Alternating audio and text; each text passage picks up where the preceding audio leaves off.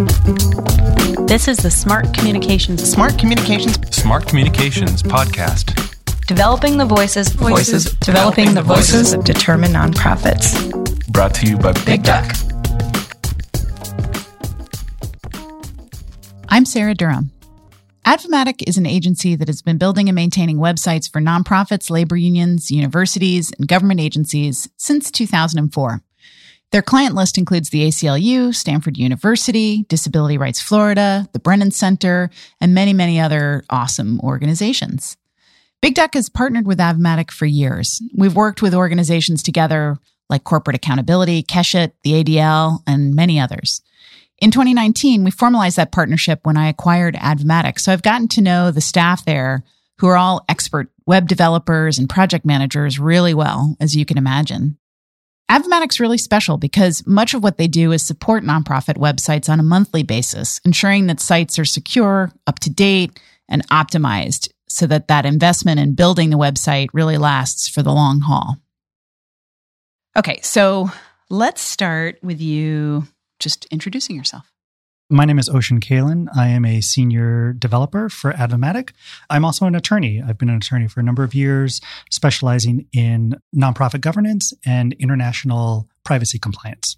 So, Ochen and I had a really interesting conversation a few weeks ago about privacy, particularly privacy online. And this is one of those places that's kind of the special unicorn like intersection of his experiences as both a web developer and as a lawyer. But one of the things we should do is we should disclaim that we are not giving legal advice in this podcast. That's right. I am a lawyer, but I am not your lawyer. Okay. So, with that disclaimer out of the way, let's get into this. Why are we talking about privacy? Why is online privacy an issue of concern or an issue that nonprofits should be thinking about today? Well, privacy has been an issue ever since we started collecting data online, personal data, but it really became a big thing once the GDPR started to be announced. So the GDPR stands for the General Data Protection Regulation, which is an EU regulation that essentially lays out what rights EU residents have to their data. So it says that private data like your name, your email address, your mailing address, health information, biometric information, all of that stuff, that is yours to own. And so if any organization wants it, they need to play along with these rules. They need to ask their permission. They need to treat the data correctly under the regulations. And so the GDPR was enacted some years ago, but it really went into effect about a year ago.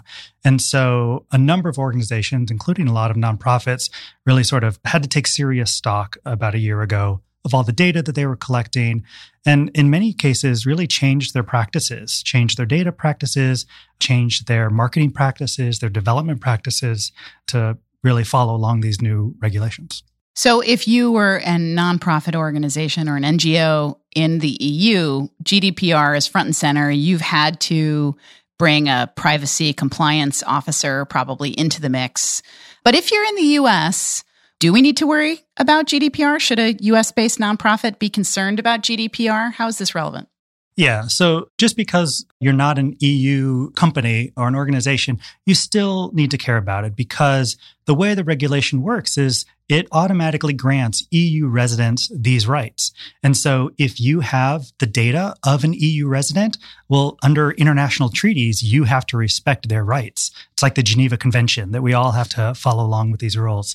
So if any EU resident, if they have their data in your database or in any of your documentation, anything that you collect, you have to respect these rights, even if you're not based in the EU, even if you don't have any EU offices, even if you don't have any EU employees, you still have to protect the rights of EU residents.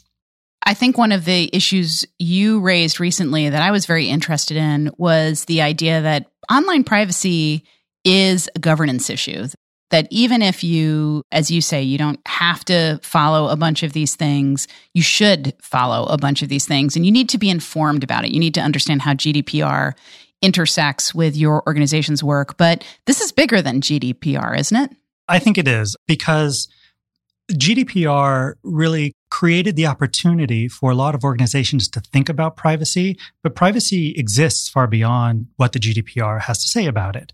So if you have data in your database, in your records, if it's private data of a person, whether that person's an EU resident or not, you should still think about the privacy of that person. If you have a database of donors, well, if you respect your donors, you're going to want to respect their privacy because that's something that they care about. You know, if you think about yourself, would you like anyone who asks for it to have your email address, your mailing address, your phone number, your biometric information, pictures of you? I would assume that most of us wouldn't like that information just shared willy nilly. And so you have to think about that type of data that you have of your donors, of your audience, of your community, whether you care about their privacy, independent of whether you have any obligation under the GDPR. It's an interesting dilemma because certainly when you put it in those terms, you know, you can see how any nonprofit would say, well, yeah, I hear you. I don't want to capture all the stuff or store all the stuff if I don't have to. It doesn't sound right. At the same time, there is definitely this best practice out there, particularly I think in the fundraising world, about knowing as much as you can know about the people you're trying to communicate with so that you can communicate with them in more personalized ways. You can give them a robust experience online. You know, you can really make them feel understood. You can send them segmented messages. How do you reconcile those things? Yeah, that's absolutely right. And you had a podcast episode just a few episodes ago about what customers are coming to expect from the companies that they interact with. You know, whether it's Starbucks and you expect them to know your order when you walk in. And it's the same thing that people are going to interact with nonprofits more if they feel tailored to, if they feel talked to, that they're seen by the organization as a person and not just, you know, a line item in a database somewhere or a spreadsheet somewhere. So there's definite benefit in knowing as much as we can. There's similar benefit in respecting those people as much as we can. And so it is a balance. It's trying to figure out what can you collect? How do you have to collect it? Are there special things you have to keep in mind as you're collecting it? Are there ways that you could reflect back to those individuals? Okay, we know that we're collecting this private data, but we also respect you. We respect your data. Here's how we're going to treat your data. Here's how we're going to treat you. You know, in some cases, there's just that transparency that's needed to be able to get the information, but also be really clear to those individuals that they're not giving it for nothing, that you're going to treat it well, you're going to treat them well, and they're going to get the services that they want. Where should a nonprofit start with all of that? I mean, that sounds great. But if I am a nonprofit communicator who's busy and I manage the website, but I am also managing a million other things, where do I start? What's my first step? Yeah there's a carrot and a stick here. So we've been talking about the carrots of here are the reasons why it's good for you to think about it. But there is the stick of you might have a legal obligation to care about it. And so if you don't have the time or the resources to do it, it may just need to be a higher priority because you might be exposing your organization to legal liability.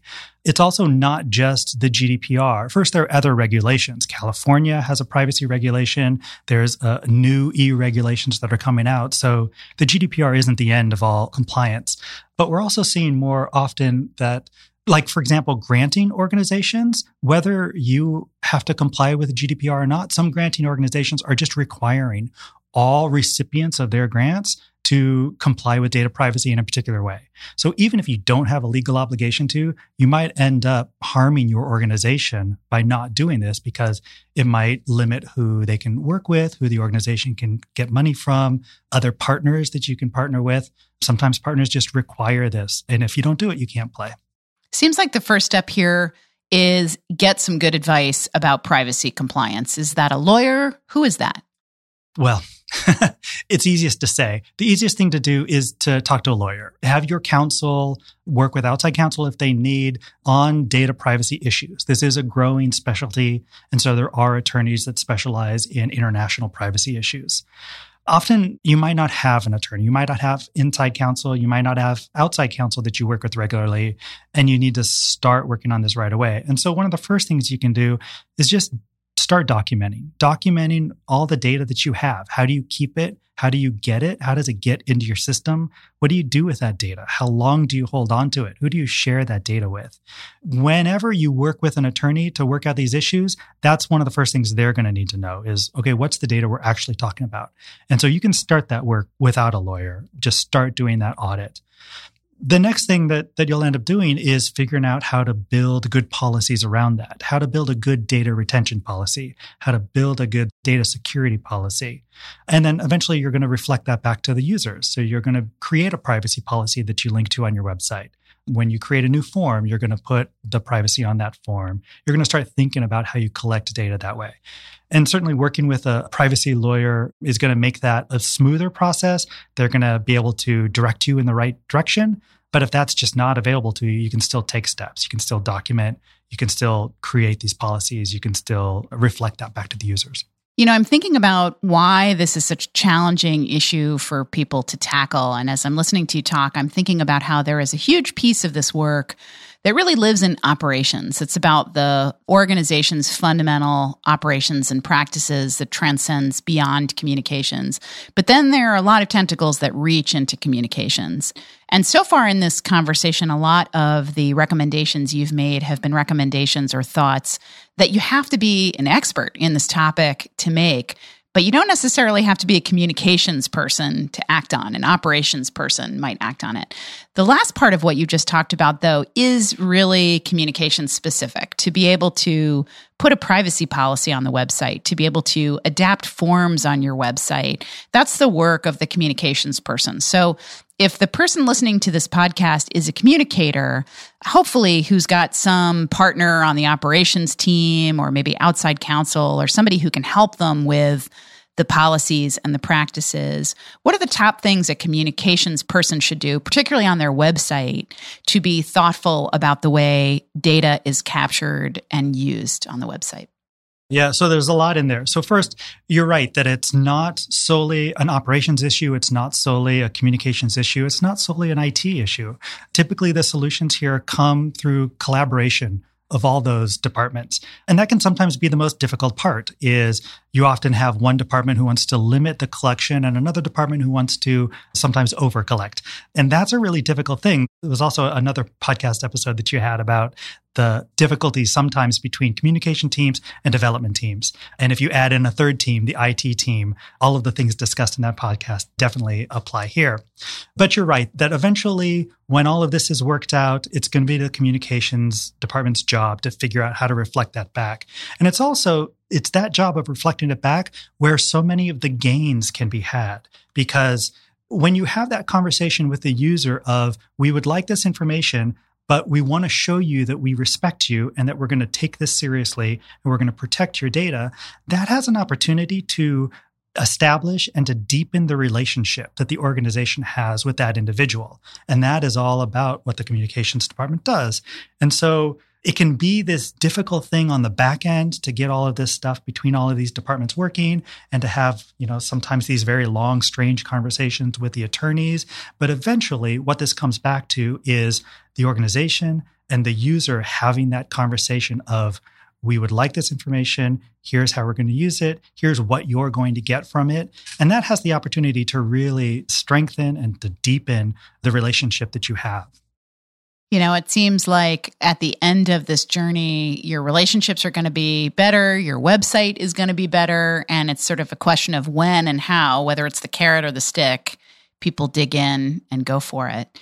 Ochen and I also recorded a meeting or a kind of an informal webinar, which is going to be posted on the Advomatic website, and I'll link to it in the show notes. If your organization is trying to tackle these issues and you'd like to hear a little bit more from Ochen, that's a great place to look. And I encourage you to dig in there for starters. Ochen Kaylan, thank you for joining me. Thanks so much for having me. Hey, this is Sarah Durham.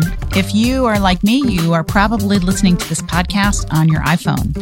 And a lot of people don't know that you can rate and review podcasts pretty easily on an iPhone, but it's a little bit buried. So I wanted to tell you how to do that. And I'm hoping that if you like this podcast, you'll take a minute to scroll down, rate it, review it, maybe share it. So what you do is uh, click on podcasts on your iPhone. That's the podcast app and then open up your library and click on the Smart Communications Podcast. You'll see all of our episodes there. So if there's something you've missed and you want to go back and check it out, you can do so there. And as you scroll down, you'll see a section that's called Ratings and Reviews. And in that, you can give us anywhere from one to five stars, and you can even write a review or you can share the podcast with a friend. So I hope if you like it, you'll take time to do that, to share it, rate it. And um, we're also always eager to hear what you think directly. So don't hesitate to drop us a line. You can email us at hello at bigducknyc.com. That's hello at bigducknyc.com. Thanks for listening. This is the Smart Communications Podcast, developing the voices of determined nonprofits, brought to you by Big Duck. Big Duck is an agency that puts smart communications in the hands of nonprofits. We help our nonprofit clients develop strong brands, strong campaigns, and strong teams that advance their missions and achieve their goals. Connect with us at bigducknyc.com.